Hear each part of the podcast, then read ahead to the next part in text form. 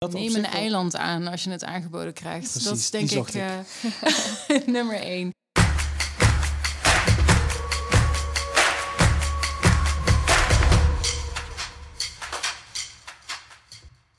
Welkom en leuk dat je luistert naar Pack Talk, een podcast van Roedel Creatives, waarin we samen met een gast ons verdiepen in verschillende onderwerpen uit de creatieve industrie. Mijn naam is Bram en deze aflevering gaan we in gesprek met Leonie Driessen. Ze is multimedia designer, gespecialiseerd in concept en media design en e-learning. Ze bedenkt ideeën, werkt deze uit tot stevige concepten en geniet ervan om te zien hoe ze tot leven komen.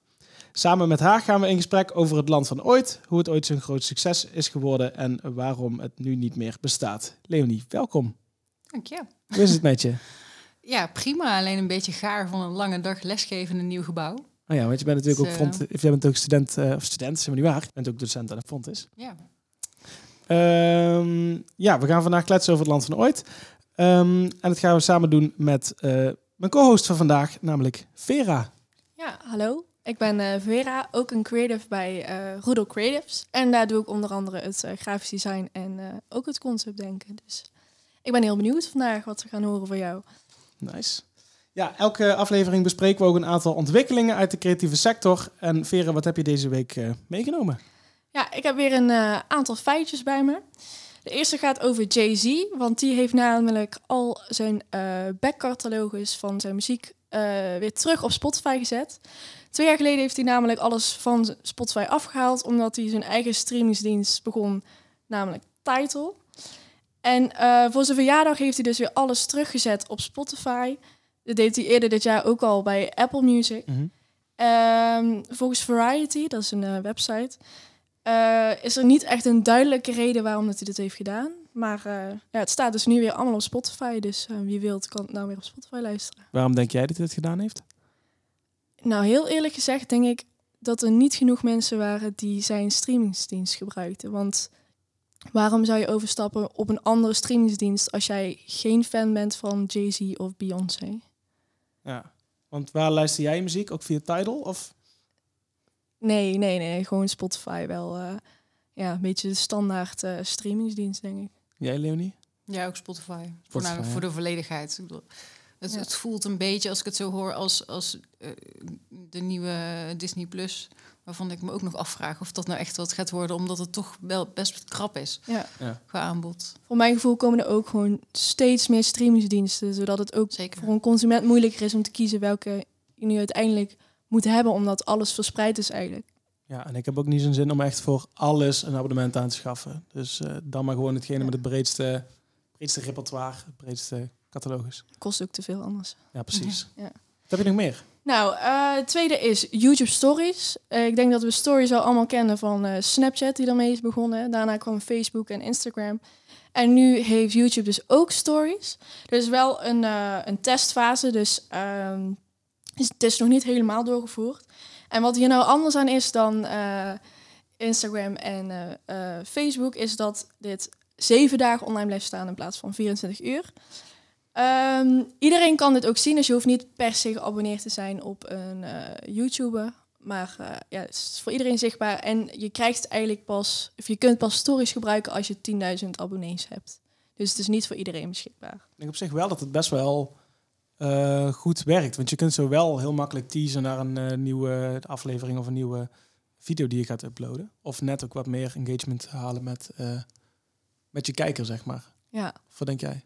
Ja, ik weet niet of ik die functie zou gebruiken. Ik eh, ben geabonneerd op bepaalde eh, YouTube-kanalen en eh, ja, stories. ja, ik denk niet dat ik dat zou gebruiken. Nee. Oké. Nou, dan heb ik ehm, nog een volgende fact. En dat is de banaan die va- vastgetaped zit aan de Oh, muur. Er is een kunstenaar genaamd Mauricio Catalan. Die heeft drie bananen vastgeplakt aan een muur. En eh, twee daarvan zijn al verkocht. Voor, eentje voor, voor maar liefst 108.000 euro. Eh, de derde daarvan die, eh, is nog te koop. Dus eh, mocht je dit willen kopen, dan eh, kan dat Is nog. hij al bruin? Of, eh? Ja, ze zijn wel iets bruiner, ja. Volgens mij is die brons, die derde. Nee, het was, hij heeft... ehm, hij had er twee had hij in brons gegoten, volgens mij. Maar daar was, was hij toen nog niet helemaal tevreden mee. Dus ik, ja. Dan las ik trouwens wel ehm, dat er dus letterlijk iemand naar die beurs toe gegaan is. Een, eh, een andere kunstenaar die daar dus zo'n banaan opgegeten heeft. Dus die derde banaan kun je niet meer kopen nou. Nou, ik weet niet, volgens mij is het niet de derde banaan. Volgens mij was het een van die eerste twee die het opgegeten heeft. Hij noemt zichzelf ook, ehm, dat is een hungry artist, geloof ik. Noemt hij die, hij noemt het ook een performance. Ja, ik, ik, ik snap het niet zo goed eigenlijk. Waarom? Ja. Dat kan, maar de vraag is, werkt het nu al? Omdat het een nieuw kunstwerk is? Ja.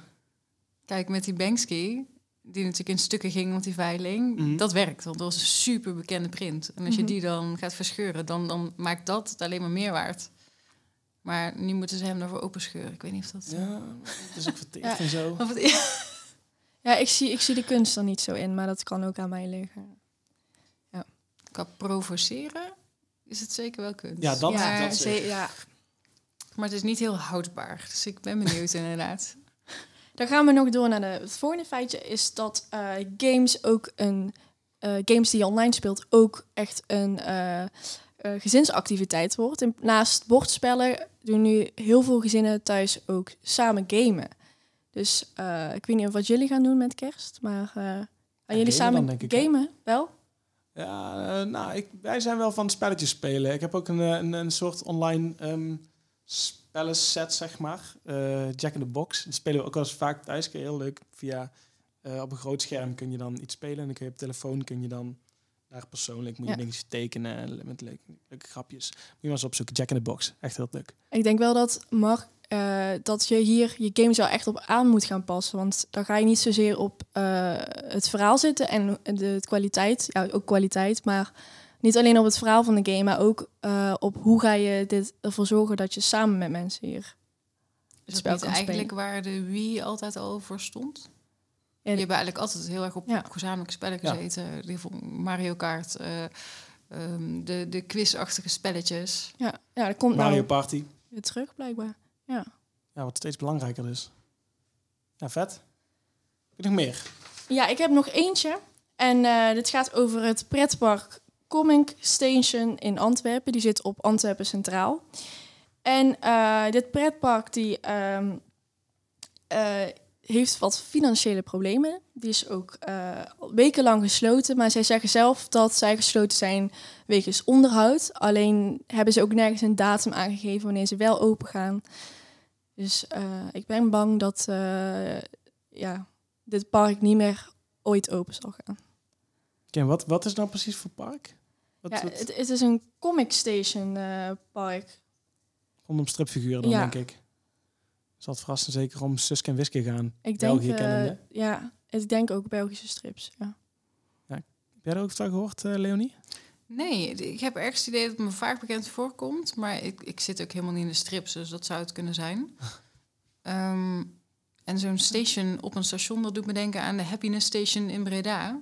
Met alle Playmobil poppetjes. Ik ben ook heel benieuwd of dat dan daadwerkelijk een pretpark is... of meer een soort van expositie waar je dingen kan doen. Maar ik moet dus eerlijk zeggen dat ik er eigenlijk niks van af weet. Nou, het is volgens mij een eh binnenspeeltuin met een indoor glijbaan. Dus ik denk dat je het, ja, dat is echt meer Een beetje plopsaland. ja, Ja, zeg dat- je dat- idee? dat- dat het daar eh, Mhm. die kant een beetje op gaat. Het is Ja. volgens mij wel ook voor dezelfde doelgroep. ja, een beetje dezelfde doelgroep als het eh, Land van Ooit, volgens mij. Want wat is de doelgroep van Land van Ooit? Nou, je zei net 3 tot 12 en dat was het in het land van ooit ook ongeveer, ja. Nou, laten we verder gaan eh, naar jou, Leonie. Ik zei straks dat je gespecialiseerd bent op het vlak van concepting, media design en e-learning. Je bent ook docent aan de Fontes. Maar zou jij nog wat meer over jezelf kunnen vertellen? Nadat jij alles al verteld hebt, joh. Ja, niet alles. Ik zal vast niet alles verteld hebben, toch? Eh, nou, nee. Maar ehm het is altijd een beetje de vraag wat je wil weten, hè? Ik, ehm, nou, misschien een beetje over mijn achtergrond, hoe Ja. ik hier terecht ben gekomen. Ik heb zelf eh, communication en multimedia design gedaan in eerste instantie. Eh, later nog een master in de communicatie gaan doen. Ehm, en ik ben me eigenlijk gauw genoeg inderdaad een beetje richting concepting gaan specialiseren. Altijd wat vormgeving meegenomen. En ehm, goed, als je dan toch richting het land van ooit wil. Ik, ik ben er daar eigenlijk achter gekomen dat ik, eh, wat ik heel veel deed in concepten, was het, het ontwikkelen van karakters. En van daaruit gaan werken. Daar een verhaal omheen bouwen. En op een gegeven moment kwam ik erachter dat dat dus gewoon geïnspireerd was op het land van ooit. Waar ik vroeger als kind heel veel kwam, heel graag kwam ook. En dat was echt zo'n belletje dat ging rinkelen van... oh, wacht, dat komt ook ergens vandaan. En uh, van daaruit ben ik eigenlijk weer eens gaan kijken van... oké, hoe zat dat dan? Wat zit er allemaal achter? Mhm. En zo is die interesse eigenlijk weer aangewakkerd. Ja, die liefde voor concepting is dus eigenlijk in het land van ooit ontstaan, denk je? Ja, op vierjarige leeftijd of zo. Ja. Altijd leuk als je daar dan op je twintigste of zo achter komt. Maar, maar had je toen, toen ook al door dat het echt wel gewoon echt zo goed doordacht was, het park? Of... Ja, dat merk je als kind ook wel. Ehm, tegelijkertijd hangt het ook heel erg af van hoe jij bent als kind. Mhm. Ik was iemand die uh, vrij gauw in mijn fantasiewereld rondliep. En ik had niet veel meer nodig dan een half verhaal en een beetje een omgeving die daarbij paste. En dan ging mijn uh, creativiteit zijn eigen leven leiden. Als je dat totaal niet had, dan, um, ja, dan wordt het moeilijk. Mhm. Ik heb ook echt wel vriendinnetjes vroeger in de klas gehad die zeiden, nou, ik had er helemaal niks mee. Maar die, ja, dat, je ziet ook aan, aan het type persoon, zeg maar, van nee, inderdaad, dit is gewoon niet jouw plek. Nee. Ja, ik ben er zelf vroeger ook geweest. Ik heb, ja, ik heb daar niet nog heel veel herinneringen van. Maar ik vond het wel altijd heel leuk om heen te gaan. Ook inderdaad, vooral de mensen die daar rondliepen, die, die zaten gewoon echt, echt goed in hun rol. Dat, dat je gewoon als kind niet door had dat dit acteurs waren, maar gewoon echt, voor jouw gevoel, echt mensen die in dat park woonden, zeg maar. Ja. Ja, want even in het kort, ik kan me voorstellen dat als je aan het luisteren bent en denkt, Land van Ooit, wat is dat ook alweer precies? Kun je in het kort uitleggen, Leonie, wat Land van Ooit nou precies is? Ja, het is even geleden, hè? afhankelijk van je leeftijd. Het Ja. is echt, eh, oh, ik moet er niet over nadenken, maar ehm, twaalf jaar dicht inmiddels. Zo lang al? Ja, dat gaat heel erg hard. Geopend in eh 89. Toen Mhm. was ik drie. Ehm, en eh 19 jaar open geweest. En, en door die tijd heen eh, uitgebreid. Ehm, nooit zoveel als ze gewild hadden. Ja, wat het eigenlijk was, het, het was sowieso als iemand zegt pretpark, dan moet ik eigenlijk meteen zeggen nee, het is een land. Mhm. En het is geen pretpark, maar een themapark, waar ook al verschil in zit. Omdat je bij pretpark meteen denkt aan achtbanen, Ja. grote attracties. Dat is niet wat dit was. Dat is ook een van de, van de grote misverstanden die eigenlijk heel veel publiek hebben weggejaagd wellicht. Um, omdat er dan een verkeerd beeld ontstond van wat het was. Uh, en, en, wat het wel was, was een, een oud landgoed. Een, daadwerkelijk een, een oud landgoed met een kasteeltje uit 1650, geloof ik. Okay. Uh, wat als basis is gebruikt en waar lagen overheen zijn gelegd met verhalen, met karakters, met geschiedenis. En van daaruit uh, werden er theatershows opgezet, werden er attracties aan toegevoegd. En zo is dat eigenlijk in, in lagen opgebouwd. Ja. Dus zonder achtbanen, ook echt daadwerkelijk of uh, met opzet, zonder ijzeren geweldattracties, zoals ze dat noemden. Ja. Omdat dat er heel veel was, maar dat niet voor iedereen werkte. En ik ben daar een goed voorbeeld van, want ik vond verschrikkelijk achtbanen. Doodeng. en ik werd overal misselijk in wat draaide. Dus dat was voor mij al een mooi startpunt. Ja, ja en dan puur... Wat, wat ik nog kan herinneren, ik ben ook één keer geweest... Um, wat, je, wat jij ook al zei, Vera, heel veel karakters. Uh, ik ken Kloontje nog. Misschien dat Sap de Aardwortel hier wat zegt. Ja. Precies. Jean d'Orange. Jean d'Orange. Ja, want wat, wat liep daar allemaal aan karakters rond? Wat heb je daar... Van alles. En op een gegeven moment uh, raak je er ook een beetje de draad in kwijt... omdat het er zoveel waren, dat, dat ik ze echt niet allemaal gezien heb. Um, uh, maar wel startend vanuit één geschiedenis, één verhaal waaruit een basis is ontstaan. En door de jaren heen zijn er steeds meer karakters bijgekomen. Um, de basis van het land van ooit ligt ook in het feit dat daar geen tijd is. De tijd is daar ooit stilgezet. Um, met als conclusie dat die karakters ook uit allerlei verschillende tijden komen. Ook door elkaar heen gemixt. Je ziet daar ridders, uh, je ziet mensen uit de rococo-tijdperk, je ziet uh, uitvinders uit de toekomst, bij wijze van spreken. Mm -hmm. Dus alles loopt een beetje door elkaar heen. Vind je dan een sterk iets? Of denk je dat dat... Um, als je hem goed uitlegt, is het wel sterk... omdat het uh, heel veel verschillende invalshoeken biedt.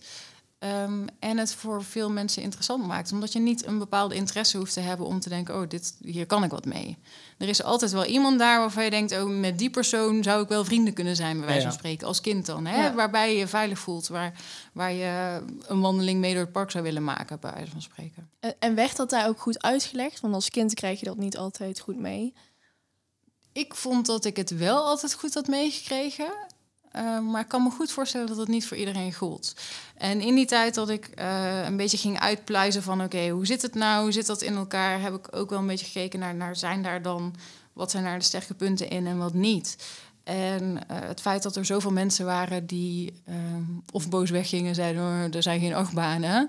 Of ehm, bij, uh, bij de parkeerplaats al werden aangesproken en er ooit goed moesten leren. En zeiden, oh, ik ga niet meedoen. Weet je, van die ouders die gewoon geen zin hadden om mee in dat verhaal in die wereld Ja. te stappen. Dan, dan breek je die beleving al af voor je kinderen. Dus dan kan je net zo goed meteen vertrekken. Mhm. Dus dat maakt het ook heel moeilijk om het verhaal goed neer te Ja. zetten. Maar door de fasering waarin je dat park inkwam, is dat toch echt wel best goed gedaan. Met de mogelijkheden die je hebt, met zo'n grote groep mensen die elke dag binnenkomt. Ehm, en ja, misschien had dat versterkt kunnen worden, maar ik weet niet of dat op zo'n dag zelf lukt. Want die fasering, hoe zat het in elkaar? Eh, nou, wat heel sterk was daar, is dat je nooit rijen hebt bij de kassa. Nou, dat zal altijd wel een beetje Ja. zijn geweest, maar zeker als kind heb je dat nooit gemerkt. Waarschijnlijk. Als ik jullie zo aankijk, kan Nee. je niks herinneren van dat je daar in een rij hebt gestaan. En dat komt omdat je in groepjes binnenkomt. Dus al op het moment dat je auto parkeert en je loopt met je ouders richting het bos eigenlijk. eh, werd je daar, eh, kwam je daar eh, poortwachters tegen, zeg maar, die, die je aanspraken in een groep mensen. Dus de groep die op dat moment van de parkeerplaats kwam. Ehm, die werden aangesproken met hey, welkom en eh, we gaan je de ooit goed leren, want die heb je nodig. Als je mensen tegenkomt, dan moet je wel even de ooit goed maken. Dat, dat doen wij in dit land. Ehm, en dat leerde je dan en er zat een verhaaltje bij. En van daaruit, daar, daar werd je dus een tijdje stilgehouden. Daar werd je staande gehouden, zeg Ja. maar. Daarna ging je een, een laantje in door een bos waar een grens was. Waar je ook, daar stonden dan borden bij van... oh, pas op, nu ga je dus echt de grens over. Nu ga je de grens over naar een ander land. Dus je werd een beetje geconditioneerd in het... oh, je gaat nu naar een ander land toe. Dit is heel spannend. Dus dat, dat ging ook al vrij langzaam. Er zat nog een bruggetje met een waarschuwing van... we weten niet zeker hoeveel mensen het houdt. Mega slim, mega slim is Dat helpt ook. Ehm, dan kom je uiteindelijk bij, bij dat soort van poortgebouw waarachter de koningszaal zit. En ook daar weer is een verhaal, word je aangesproken. Daar gaan kinderen zitten. Daar begint de gouverneur een verhaal te vertellen over de geschiedenis en over wat er binnen te doen is. Terwijl je ouders tickets gaan kopen. Dus dat heb je nooit gezien. En ook die ouders hoeven niet heel lang in een rij te staan, omdat het allemaal per groepen ging. Mega Dus slim. dat- Dat ik, ja, even om een zijweg te maken. ehm, als ik denk aan... Dit is echt super storytelling. Het enige park wat ik me kan bedenken... wat er nu in Nederland is... wat daar een beetje in de buurt komt... is dan de Efteling. Maar ook daar sta je echt gewoon... gewoon gigantisch lang in de rij. Proberen ze dat natuurlijk allemaal met technologie op te lossen. ja, want je koopt meestal online een ticket, dus dat scheelt. Ja. Maar denk, denk je niet dat dat bijvoorbeeld voor, eh, voor een park als de Efteling... ook niet veel beter uitgewerkt kan worden dan? Ja en nee. Ehm, het kan zeker. Tegelijkertijd is de Efteling wel zo groot dat het ook wel heel erg moeilijk wordt om dat echt goed aan te pakken. Ja, ja. Want als je ziet hoeveel, alleen al de letterlijke meters die het land van ooit nodig had om dat voor elkaar te krijgen. Je hebt gewoon een, een leeg bos nodig om daarheen te kunnen lopen, zeg Ja, maar. De Efteling heeft die ruimte misschien niet meer, omdat dat gewoon volgebouwd is. Plus dat er zoveel mensen tegelijkertijd binnenkomen, dat je dat wachtgevoel toch wel een beetje gaat krijgen. Maar het- ja, ze zouden daar wel iets van mee kunnen nemen. Want dat vroeg ik me eigenlijk ook af, want het land van ooit bestaat al nu niet meer. Maar is, is er een pretpark zoals de Efteling die wel gewoon dingen heeft overgenomen die het land van- van ooit heel goed deed en zij dus nu ook doen? Jazeker. Ja. Ehm, ik denk dat een groot deel daarvan kennen wij niet eens, omdat het over de hele wereld is geweest. Uh, maar het Land van Ooit was een plek waar heel veel mensen vanuit allerlei pretparken naartoe kwamen om te kijken hoe doen jullie dit? Hoe pakken jullie dit aan? En, en juist dat, dat hele uh, met karakters werken, alles vanuit verhalen uitbouwen, dat is heel veel meegenomen naar allerlei landen over de wereld. En ik denk zelfs als je naar de Efteling kijkt, ik, ik zeg niet dat het waar is, hè, maar de eerste keer dat ik Ravelijn zag, dacht ik, hmm, dit is Ja. toch wel, uh, dat doet je wel denken En aan... die riddershow, ja. Ja, maar ook uh, het Manegetheater, uh, wat altijd op paarden gebaseerd was, waar echt wel een verhaal achter zat. En natuurlijk op een hele andere manier aangepakt. Maar die ruimte kwam er wel, want het land van ooit was weg en, en er was niet meer zoiets. Nee. Dus daar zijn ze wel slim ingestapt, denk ik. Ja, en ook het stukje dat um, Ravelijn is natuurlijk ook helemaal... Um, is ook een hele tv-serie van gemaakt. Daar was Ja. het land van ooit ook heel sterk in. Ja, zeker. Kloontje. Sap de Aardwortel. Ook de geschiedenis zelf in de eerste jaren. Dus dat basisverhaal is, eh, zoals ze dat bij Ravelijn ook hebben gedaan, in eerste instantie uitgezet als tv-serie.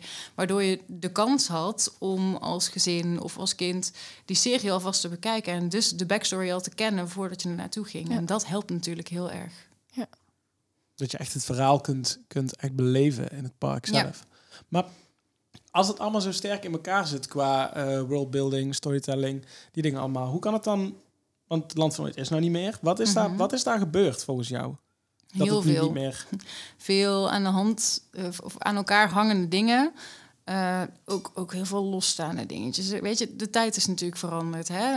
Um, er is heel veel digitaal geworden. Uh, de aandachtspannen van kinderen is veel korter geworden.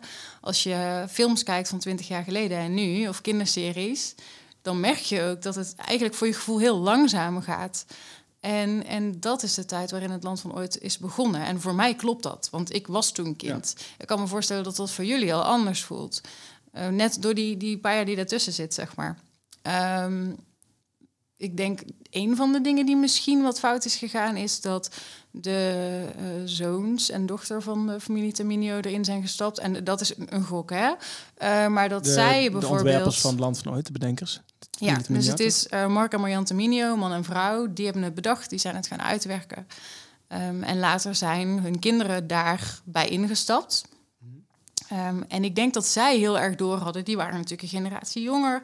Die zeiden, je moet met je tijd meegaan, want dit gaat fout zo. We moeten meer fellere kleuren, meer uh, digitaal bijvoorbeeld. En dat ze daar te snel mee zijn geweest. Dat ze daar misschien iets te veel in mee zijn gegaan. En, en, ergens is het logisch dat je dat denkt, dat je dat moet doen. Tegelijkertijd heb je een concept wat je natuurlijk heel erg vast moet houden. Zodra je daarvan afstapt, valt alles uit elkaar. En dat is wel een beetje gebeurd hier en daar. Maar dat was niet het enige, toch? Volgens mij, omdat nee. ze dus ook zoveel karakters hadden. Ja, die moet je natuurlijk ook inhuren. Ik denk dat het ook heel veel geld kost. Ja, ik dat, denk uh... heel veel mensen hebben geen idee waarom uh, zo'n park dan duur was, zeg maar. Omdat ze zeggen, er zijn geen achtbanen en die zijn duur. Dus waarom betaal ik dan veel voor een kaartje? Nou, omdat daar ontiegelijk veel um, gewoon ja, artiesten, zeg maar, rondliepen. Uh, ja. Dat daar gewoon... Um, afgestudeerde mensen van de toneelacademie rondliepen als karakter, die kosten natuurlijk ook geld. Ja, training en alles. Ja, ook. Dus daar zat, het was één groot theater eigenlijk. En, en daar zaten heel veel kosten in. Uh, daarnaast heeft de gemeente altijd, of gemeentes moet ik zeggen, hebben heel erg tegengewerkt. Die, uh, vanaf het begin was er al twijfel van, oh jee, er komt hier een pretpark. Dus dan zal er wel veel herrie komen. Zo is het ooit begonnen. Mm -hmm. Op zich logisch natuurlijk als je daar woont. Ja. En denkt, oh jee, hoop herrie, uh, drukte, helemaal geen zin in. Uh, maar dat hebben ze eigenlijk heel erg vastgehouden.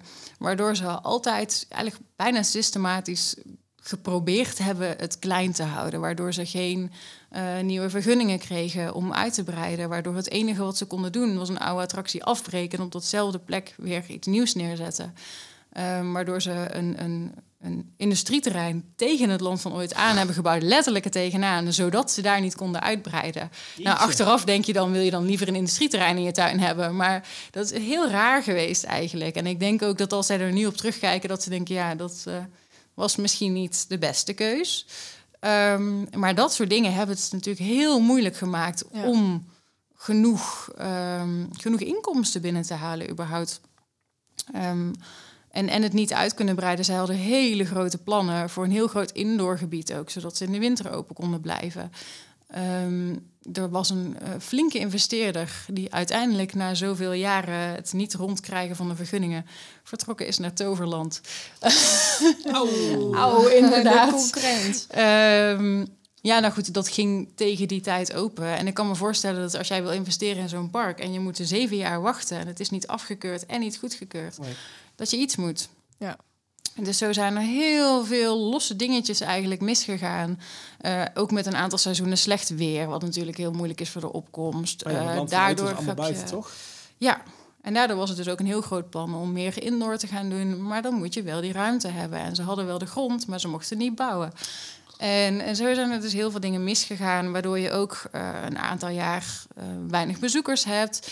Dus niet meer het geld hebt om bijvoorbeeld uh, je attracties op te knappen, waardoor het er slechter uit ging zien. Waardoor mensen slechte feedback gaan geven en er ja. weer minder mensen ja. komen. Dus zo hangt dat allemaal een beetje aan elkaar.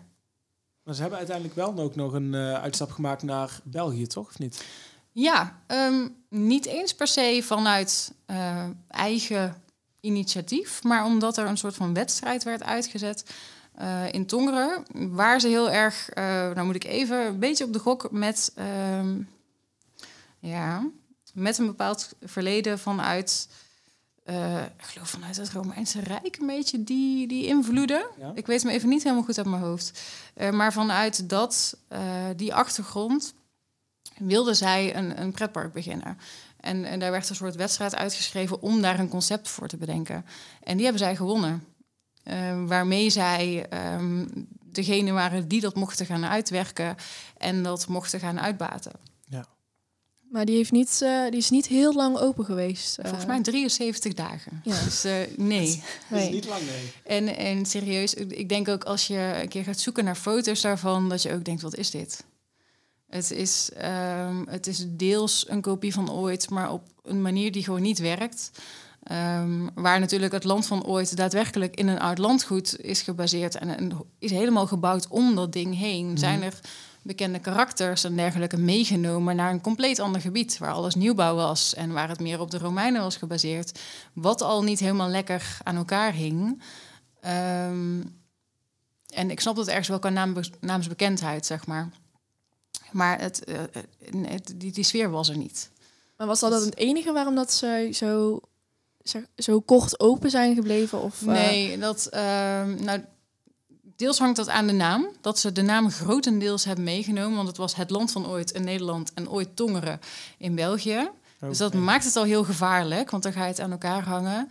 Um, van wat ik weet, en nogmaals, ik heb er niet gewerkt, ik heb de details niet. Ik heb zoveel mogelijk dat nieuws gevolgd en mensen daarover gesproken. Uh, is daar het een en ander misgegaan al rondom de bouw? Op het moment dat dat eigenlijk af had moeten zijn, dat het uh, gewoon volgens de, de uitbaters, volgens de Nederlanders zeg maar gewoon niet helemaal aan de veiligheidseisen, veiligheidseisen voldeed. Waardoor zij zeiden, wij kunnen hier nog niet aan gaan betalen totdat dit klopt. Want anders kunnen we gewoon niet open, kunnen we niet draaien, want het is niet veilig. En daar is al het een en ander misgegaan. Um, en, ja, weet je, als je zo begint, als dat zo gaat lopen, dan valt het natuurlijk heel gauw uit elkaar. Plus dat zodra dat een beetje bekend wordt in de buitenwereld, dan gaat meteen je naam eraan. Ja. En zodra dat daar fout ging, ging het ook in Nederland fout, omdat die naam eraan Ja. ging. Toen het failliet ging in eh, Tongeren, dachten mensen in Nederland dat het failliet was. En dus kwamen ze niet meer. Dus Oh, werden ja. er zakelijke evenementen afgezegd. En eh, dat ging heel erg aan elkaar heen. Dat werd echt zo'n sneeuwbaleffect. Dus dat was, eh, ze hadden beter eigenlijk een andere naam kunnen kiezen voor dat Ze hadden park. beter gewoon helemaal niet naar Tongeren Ja, kunnen gaan, ja. denk ik. Maar goed, weet je, dat is achteraf gezegd natuurlijk. Als je zo terugkijkt op die periode van Land van Ooit, zijn er dan ehm, dingen die ze, los van het feit dat het met de bouw niet goed gegaan is, dat een investeerder zich teruggetrokken heeft, wat, hadden, ze iets, hadden ze iets beter aan kunnen pakken om dat te voorkomen volgens jou? Ehm, ik ik denk, ik weet niet of het een heel groot verschil had gemaakt, maar ik had echt geprobeerd om meer bij het concept te blijven. En gewoon niet zo heftig met die nieuwe tijd mee te willen gaan. Want dat zie je ook in de Efteling. Het Sprookjesbos zal nooit super hip en happening worden. Dat hoort gewoon niet. Dat hoort een beetje ouderwets te zijn en kneuterig. Want dat geeft juist Ja. die sfeer. Ja. En dat was in het Land van Ooit ook zo. Ehm, je moet denk ik oppassen niet altijd mee te willen gaan met wat bij anderen goed gaat. Of wat ehm, op dat moment toevallig een hype is. Want ook die waaien weer over. Je kunt beter gewoon heel strak vasthouden aan dat eigen sterke concept. Wat dus echt heel goed tot in detail in elkaar zat. En van daaruit doorgaan. En natuurlijk moet je wel kijken naar wat er speelt en wat je daarmee kan. Maar dus ook heel goed afwegen. Echt die conceptbewaking van wat, wat past hier wel en wat niet. Waar moeten we bij wegblijven? Het is eigenlijk ook een beetje gek, dacht ik me net, dat ze juist zo ontzettend hebben willen vernieuwen, terwijl ze zo ontzettend eh, uitdroegen dat in het Land van Ooit juist de tijd stilstond. Hadden ze Ja. dat dan niet gewoon beter gewoon echt een kleine clubje kunnen laten houden, zo zeg maar, dat echt het kleine concept. Ja, maar concept. ik denk qua uitbouw, qua grootte en zo, weet je, net als dat, dat indoorgebied, dat heb je gewoon nodig, omdat je ziet dat de Efteling langer open gaat. En als je een beetje bij wil blijven, dan moet jij ook langer open. En als jij alles, nou niet alles, maar als je veel buiten hebt, ja, dan houdt het ergens op. Dus je moet op een gegeven moment wel uitbreiden. Kijk, de, de Efteling zou ook niet zo groot zijn als zij niet ieder jaar een gigantische attractie bijzetten. Nee.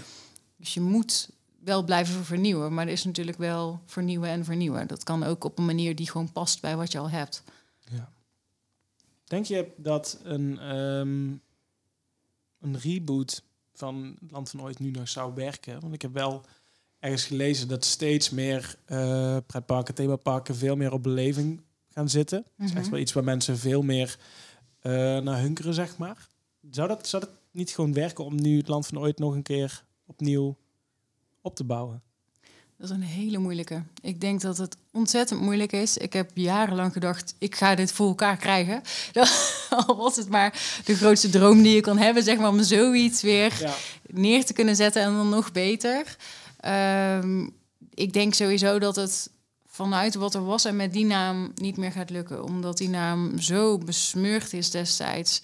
eh, dat je te veel mensen hebt die dat een negatieve lading geven. Waardoor dat, dat je al met 3-0 achterstand begint, zeg maar. Ehm, daarnaast zou het ook wel iets anders aangepakt moeten worden dan nu. Ehm, maar van de andere kant zitten we inderdaad in een tijd waar mensen zoeken naar beleving, naar zingeving, naar eh, een uitdaging in jezelf. En dat zat daar heel erg. Ja. Dus qua eh, wat je nu ook ziet in kinderen die steeds meer alleen maar achter een scherm zitten, niet meer naar buiten gaan. Dat zou perfect zijn. Het zit eigenlijk sluit het helemaal op deze tijd, maar dan hadden zij het Ja. 20 jaar, 30 jaar geleden bedacht. Misschien zelfs wel iets te vroeg. Ja. Ehm, maar om dat nu weer opnieuw zo in te zetten, is, is echt gewoon heel moeilijk. Omdat, ehm, ja, de, die, de, de tijd is gewoon toch best wel wat veranderd. Ik denk dat het kan, maar dan moet het echt wel net wel weer wat anders. Hoe dan? Ja, even eh, verzinnen zo, hè? Een minuutje. Ja, je, hebt, je, hebt- je nou- zegt net dat je er wel eens over nagedacht hebt. Dus wat, Ja, wat zijn gedachtespinsels in je hoofd waarvan jij Nou, denkt... Waar wij destijds vooral over nadachten, is dat je het heel specifiek moet gaan marketen. Dat je echt heel goed moet neerzetten. Dit is geen pretpark. Nog duidelijker dan dat ze al deden. Het, het is een themapark, het gaat om verhalen. Ehm, en, en specifiek, als, als, ik heb dat destijds met een vriend eh, bekeken, als wij gingen kijken naar wat is nou de doelgroep, waren dat, een beetje lomp gezegd, ehm, hoogopgeleide ouderen, of ouderen, ouders, die van kunst houden en kinderen hebben die ze iets meer willen meegeven dan de standaard snelle attracties. En dat zag je daar heel erg. Dat zag je ook in dat er een beeldentuin was en zo. En dat, maar dat is een hele specifieke doelgroep en niet zo'n hele grote. Nee. En daar maak je het al heel krap mee. Dus als je het zo zou kunnen opzetten dat het inderdaad behapbaar is qua kosten, en dat is een moeilijke, dan zou het wel kunnen. Want dan kan je vooruit met die kleinere doelgroep. Maar is dat een droom van jou om dat ooit zelf te beginnen? Ja. dat, ik, ik zou het bijna niet meer zeggen eigenlijk, maar dat jarenlang had ik echt zoiets van, oh, als ik één grote droom mag hebben, dan als ik zoiets voor elkaar zou krijgen, dat zou ik echt helemaal geweldig vinden. Ik zie je ook helemaal glunderen. als Ja. Fantastisch. Lang niet meer over nagedacht, maar dat, ja, kom op, als je zo'n, als je in concepting zit en je kan iets neerzetten met zo'n sterke beleving die 30 jaar later nog steeds in een persoon rondhangt, dan heb je echt wel iets goeds gedaan. Ja, dan heb je het eigenlijk gemaakt, wil je zeggen. Ja, Ja.